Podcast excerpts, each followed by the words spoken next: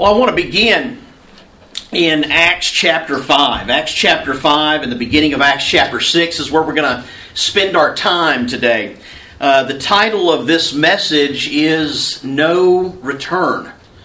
And we have looked at, at the church in Acts uh, in recent weeks, and we're going to continue to do that for a little while.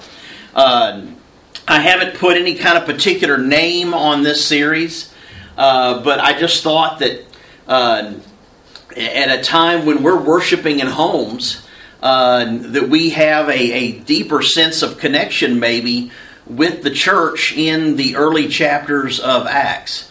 And uh, at this point, they're not meeting in homes yet. Not uh, they're breaking bread in homes. We've been told, but but uh, but that's gonna that's gonna change for them. And uh, I want to begin in Acts chapter five, beginning with verse twelve the apostles performed many signs and wonders among the people, and all the believers used to meet together in Solomon's colonnade. No one else dared join them, even though they were highly regarded by the people. Nevertheless, more and more men and women believed in the Lord and were added to their number. And so, we have talked in recent weeks about how uh, how at Pentecost it says that about three thousand people were baptized, and and last week we saw further scripture uh, that, that said that the church was continuing to grow, and now here for a third time in uh, the early chapters of Acts, it says.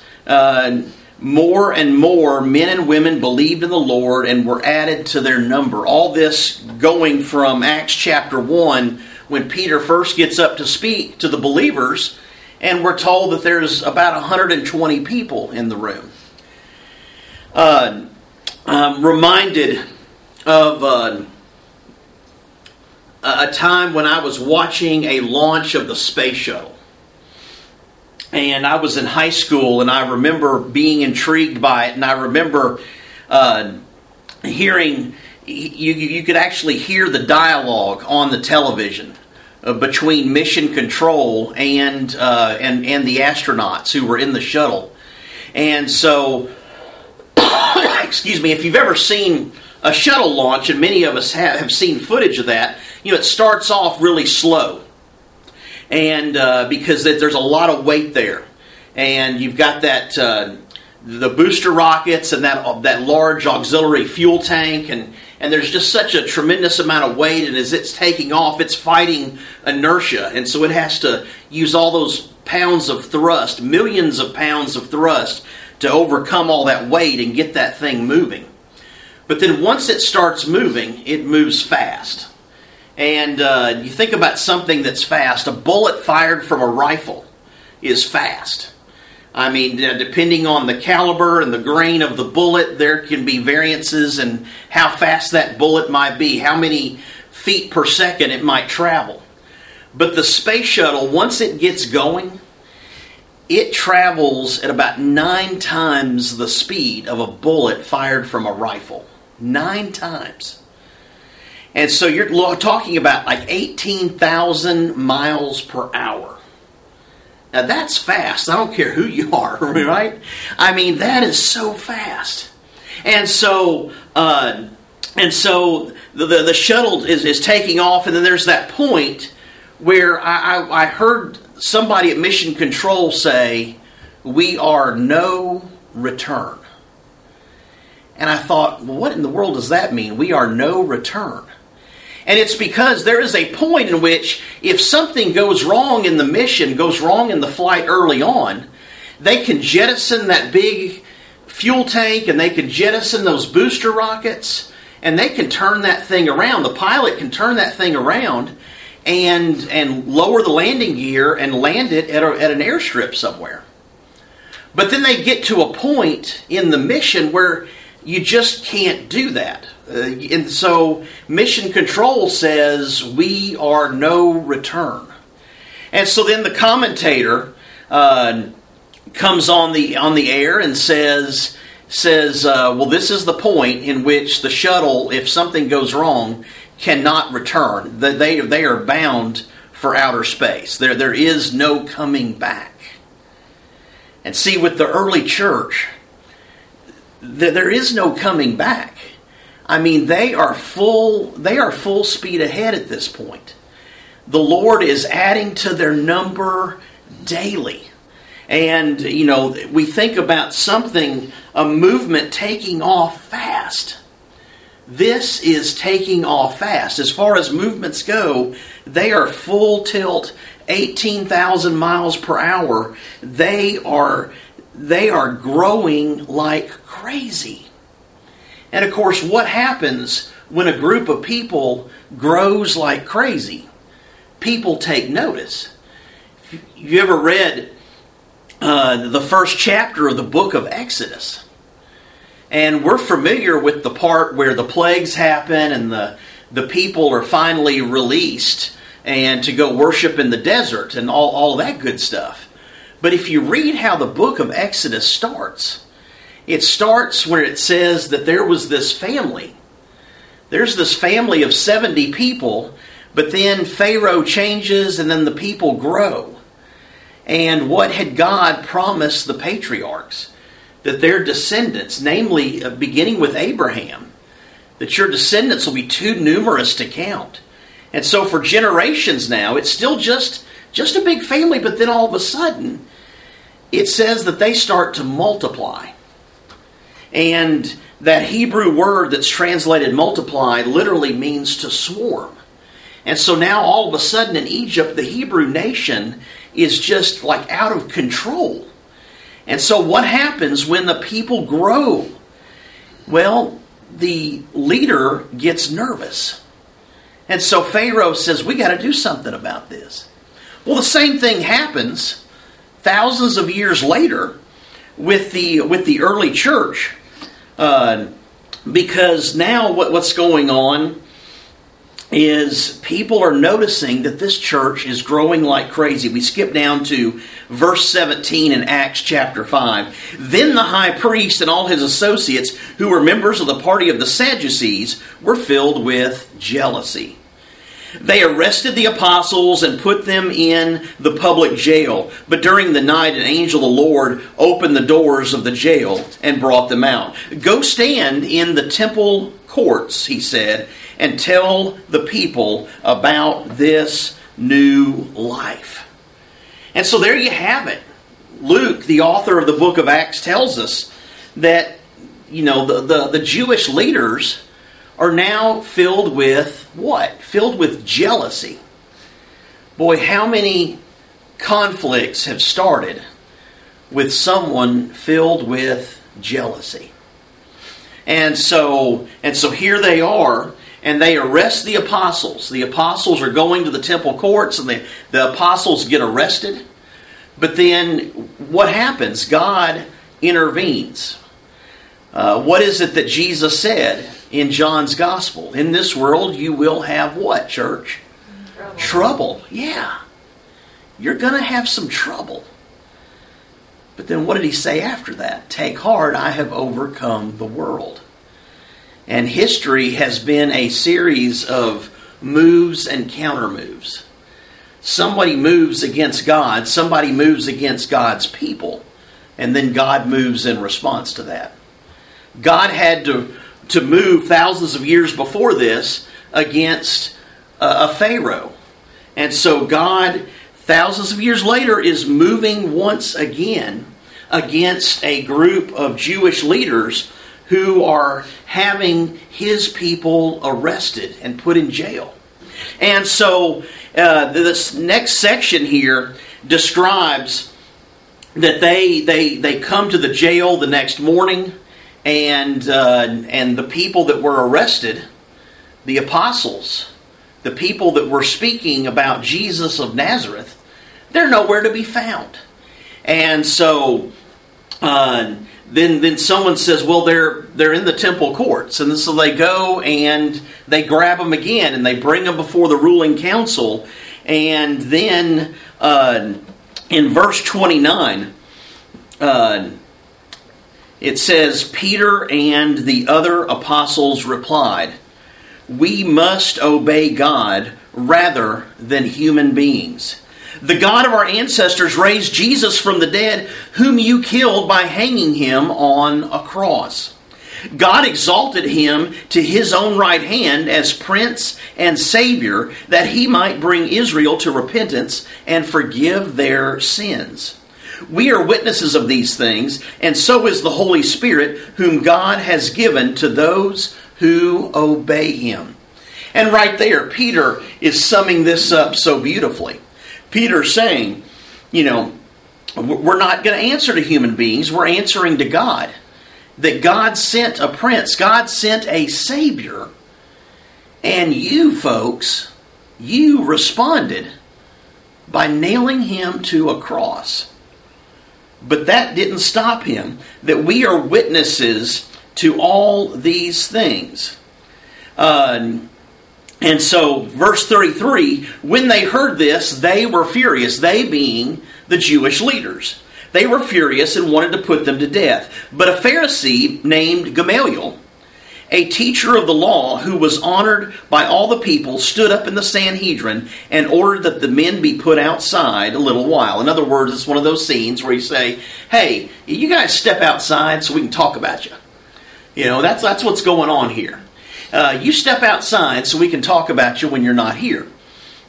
And so then Gamaliel is somebody who is, is very respected. As a matter of fact, we find out later in Scripture that he is the teacher of Paul.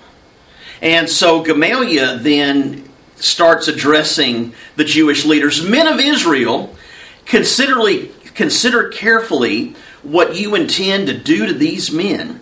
Some time ago, Theudas appeared claiming to be somebody, and about 400 men rallied to him. He was killed, all his followers were dispersed, and it all came to nothing. After him, Judas the Galilean appeared in the days of the census and led a band of people in revolt. He too was killed, and all his followers were scattered. Therefore, in the present case, I advise you leave these men alone, let them go. For if their purpose or activity is of human origin, it will fail. But if it is from God, you will not be able to stop these men. You will only find yourselves fighting against God. Now, think about that for a minute. He gets up and he gives this one example uh, Theudas, and he says, you know, remember when that guy appeared? And then he, he was he managed to get some people to follow him. He said there were about 400 people that followed him. He says, but then once he, he was dead, then that was the end of that. And then along comes this guy, uh, Judas, the Galilean. Now, Judas, this would have happened when Jesus would have been probably about 10 years old. So it was in Jesus' lifetime, but certainly a couple of decades before, roughly before he began his public ministry. And so, what Judas the Galilean was all about was uh, opposing Rome because they didn't feel like that the Jewish people uh, should pay taxes to Rome.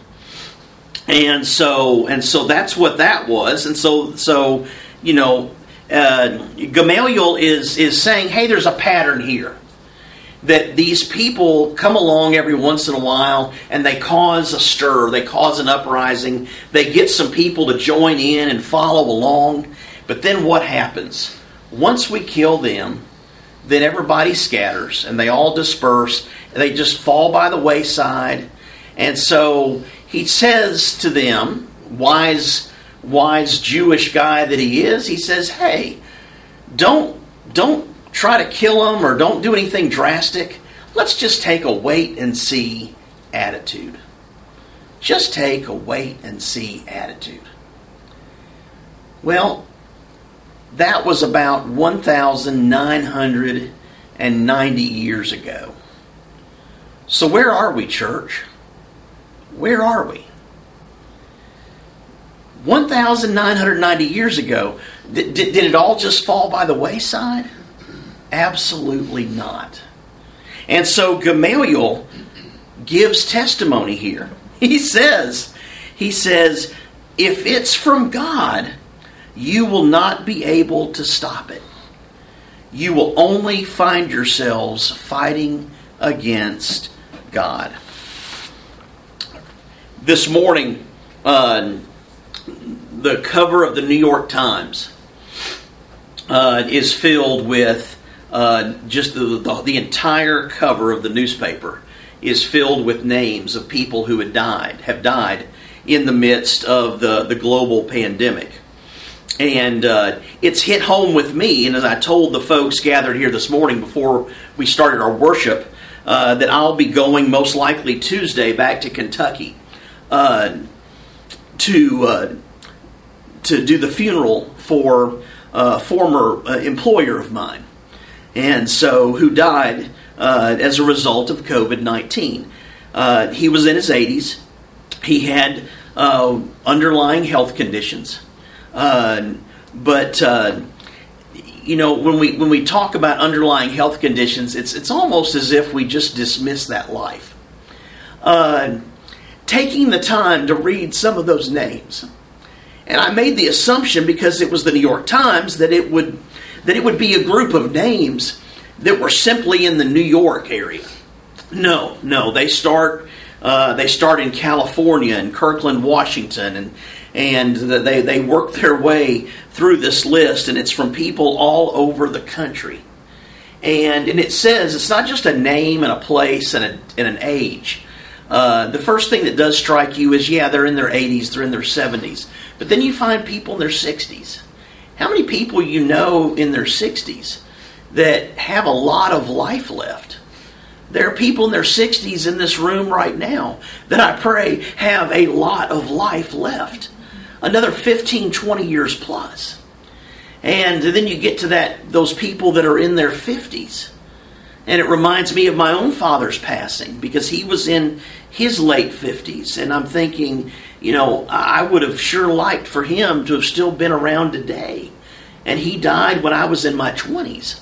And so these, every one of these, we see numbers, but every one of them represents a life that is precious to someone if nothing else, it's a life that's precious to the Almighty Father.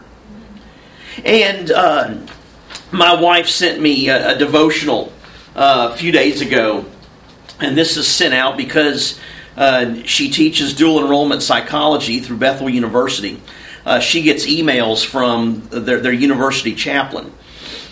And he writes, I can imagine what the history books say. There was a global pandemic caused by a virus. The number of infected people grew daily. Officials rec- recommended frequent hand washing and quarantining of the sick. Uh, several cities went so far as to ban public worship services and other public gatherings. And of course, you could say to yourself, wow, this, yeah, this is okay. This sounds familiar. It's describing what we're living through. But no, when we first started online worship, I mentioned the Spanish flu of 1918. And that's what is being mentioned here, that this is, this is the Spanish flu of uh, 1918. In the end, the pandemic killed 50 million people, including 675,000 Americans. And he goes on to say Chris Gehrz, a history professor at Bethel University, recently wrote about how churches and church leaders responded to that 1918 pandemic as reported by local newspapers. And it says some pastors were creative and led outdoor services, encouraged home worship, and even sermons published in newspapers. An interim pastor in San Francisco preached that many Christians had caused the pandemic as a result of being cowardly and worldly, and only repentance of these sins would stop the spread of the virus. At the other spectrum, a Methodist leader wrote that the pandemic should convince intelligent Christians to trust science rather than seeking to tempt God to perform a miracle in the preservation of our health. Opposite sides of the spectrum, right? Even from among what? From among Christians, even from among the body of Christ, the body of believers. Some pastors refused to close their doors, held services in protest, and in at least one city, a pastor was arrested for refusing to cancel services. Reminds me of the Tampa, Florida area this year, and down in uh, Louisiana, where ministers were arrested for holding church services when they were asked not to. Uh, the Daily Telegram of Worcester, Massachusetts reported on how Christians were responding. Women from three local churches were taking care of epidemic orphans, as they were known. So, children who became orphans because their parents died at the hands of the Spanish flu. And so, women from three different congregations began uh, taking care of these children and it says they not only gave food and clothing, but supplied them with plenty of healthful recreation and a little systemized instruction as well. And so, in other words, uh, they played games. In other words, they had school. And so they went above and beyond just food, clothing, and shelter for these children. Uh, they enriched their life, they made an impact on people. And so, uh, so yes, uh, 102 years ago, uh, there were ministers who who called people cowardly and worldly and called them to repentance. And, and yes, there were people who went to the other extreme and, you know, said we need to trust science. Uh, and then in the middle, there were people who did what Christians should do at a time of crisis. That they they took care of other people. Uh, when this first started, I remember thinking, because if you remember, we were in an, in an election year. I think we still are. Uh, although the news, it's, it's very different from what we, we find in a typical election year. And of course, in any election year of, of recent memory, what happens? People are divided. And so, uh, and I remember when all this broke out and people started saying, We're in this together. We're in this together. And I remember thinking, you know what? You know, th- this is unfortunate, but God is at work here. And, and it's great to see people coming together for a common cause. But that spirit didn't last a real long time, did it? Because after a few weeks, then the blame game starts happening. And it hasn't stopped happening. And then I look on Facebook, and thankfully I've not been on there. I was on there a lot early on, posting messages to try to get news to how we were going to worship. Uh, you know, the fact that we had a new website, had a new YouTube channel, and, and that there was there were new things going on. And I thank the people involved in that. But uh, I, hadn't been on for several days, and I logged in the other day to post a prayer request for one of our members, and and uh, and then I started scrolling through and looking at some of the things people were saying, and and I see lots of division. People that call it a hoax, people that say no, it's real, and uh, just because our county hasn't been tragically affected doesn't make it these lives any less valuable or precious. And then people come back and say, well, they're crediting some causes of death with COVID 19 that aren't really part of the, as a result of the, of the illness. And, and it just goes back and forth. And trust me when I say, nobody's mind is changed by comments on Facebook or any other form of social media. Commenting just doesn't bear fruit. What I appreciate is that in all the negativity I see right here in our own community, I didn't see any of it coming from the people within this church family.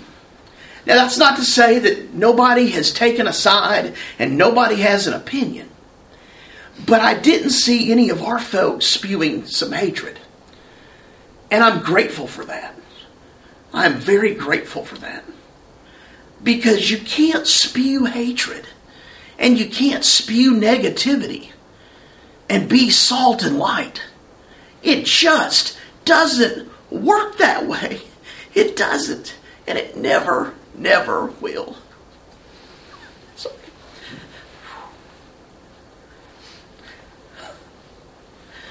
I also appreciate.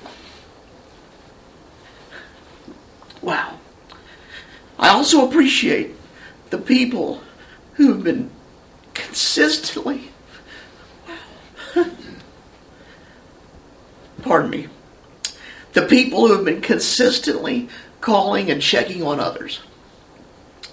Because when I when I make contact with somebody, and uh, and I certainly haven't been able to get to everybody like some have, and I appreciate the the, the work that's gone into that. But uh, the, number of people that have said, "I appreciate all the phone calls. I appreciate the consistent phone calling," and uh, that that has served to help us feel loved and to help us feel connected during all this. So, to those of you that have made calls and checked on other people and you've gone to other people, thank you for that because you were responding the way children of light are supposed to respond. Does conflict exist? Absolutely exists. Uh, it existed for the early apostles. Verse 41 uh, I'm sorry, verse 40. Uh, his speech persuaded them. They called the apostles in and had them flogged. Then they ordered them not to speak in the name of Jesus and let them go. The apostles left the Sanhedrin rejoicing because they had been counted worthy of suffering disgrace for the name. Now, get that, church. They are rejoicing because they were worthy of taking a beating for the name of Jesus. Day after day in the temple courts and from house to house, they never stopped teaching and proclaiming the good news that Jesus is the Messiah. Working toward a close here, looking at the first four verses of chapter 6. In those days, when the number of disciples was increasing, the Hellenistic Jews among them complained against the Hebraic Jews because their widows were being overlooked in the daily distribution of food. So the twelve gathered all the disciples together and said, It would not be right for us to neglect the ministry of the Word of God in order to wait on tables. Brothers and sisters, choose seven men from among you who are known to be full of the Spirit and wisdom we will turn this responsibility over to them and will give our attention to prayer and the ministry of the word. In other words, we've got our hands full teaching and preaching. We're in the temple courts how often, church? Daily. They took a beating and they still went back. They were told, don't go back. They still went back. Why? Because they said, we're taking our orders from God and not people who are opposing God. And so they went back and, and they're preaching, and then and then Luke tells us that it wasn't just limited to the temple courts, because some would not join them in the temple courts out of fear. We saw that back in those first verses I read in 12 through 14. And so then that they they overcame that fear by going to homes, to these house gatherings and teaching in the homes. And so there we have it. What's going on? Yes, even in church from time to time, there's conflict. Uh, it happened, and, and you got to keep in mind, we're not that far removed. Two weeks ago, I was reading from the end of chapter 4. And we have this section that says, All the believers. Uh, in, in my Bible, this is this is on the same opening pages here. Uh, all the believers were one in heart and mind. No one claimed that any of their possession was their own, but they shared everything they had.